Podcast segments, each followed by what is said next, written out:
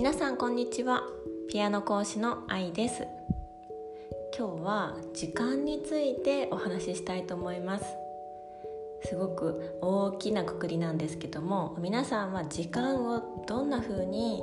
捉えていますか？時間について考えたことはありますか、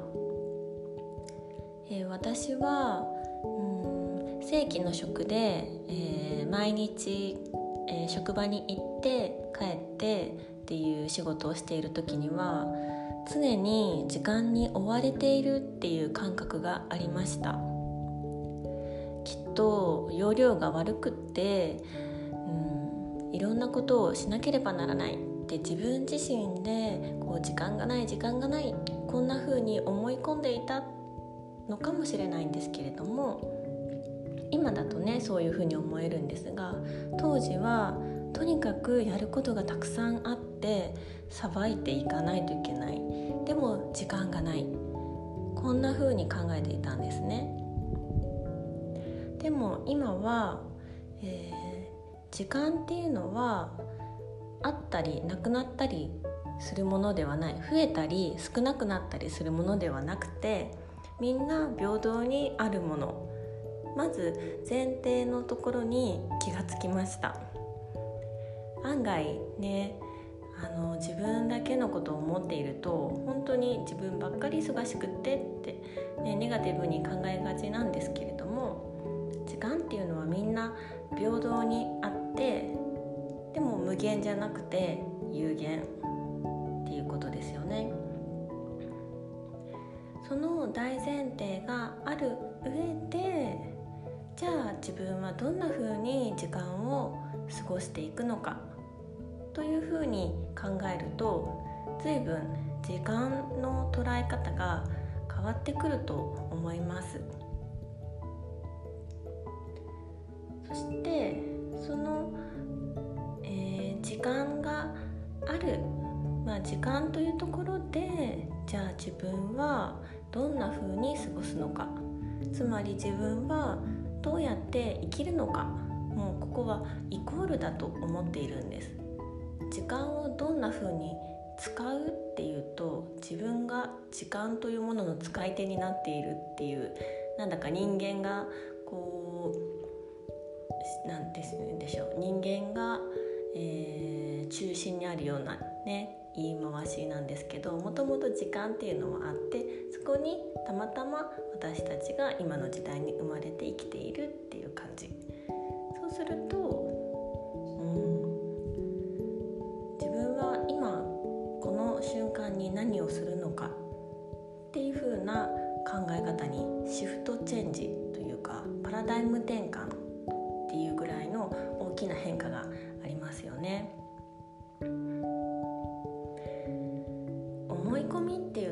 すごく怖いなって思ったりもします。でもそれはもうこれまで生きてきてずっとこう生まれ育った環境だったり自分自身でこう思い込んでいてそれ以外の捉え方考え方があるということも知らなかったっていう場合もありますよね。で今この、えー、ポッドキャスト聞いてくださってる方は私のねあのこの慣れない音声にも付き合ってくださってるっていうことはきっと何か今までと感覚を捉え方を変えたいって思っていたり自分の人生何かこう変化を求めているっていうそういうタイミングなのかなって思ったりします。ですので、えー、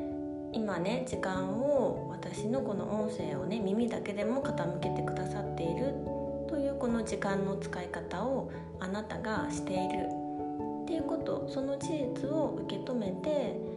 であなた自身もこう自分自身が変わっていこうとしているそのちょうど過渡期っていうんですか中間地点というか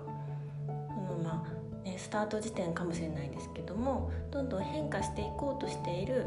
瞬間なんですよね。そう考えるとね未来のことがどんどん楽しみになってきませんか？今もし自分の思うようにいかない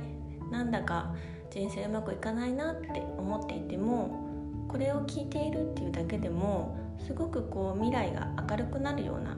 そういう感覚になってほしいなって思います。まだね具体的に何をどうしたらいいのか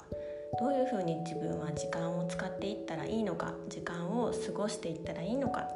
ね、分からなかったりしますよね。でもそれで全然いいんです。変化っていうのはあの徐々に変わっていくもの徐々に変化していくものなので今あなたが少しでも変わりたいって思っている。それその気持ちを自覚してでしっかり自分でその思い芽生えてきた思いを大事にしていってほしいなと思います、えー、今日はここまでです。聞いてくださりありがとうございました。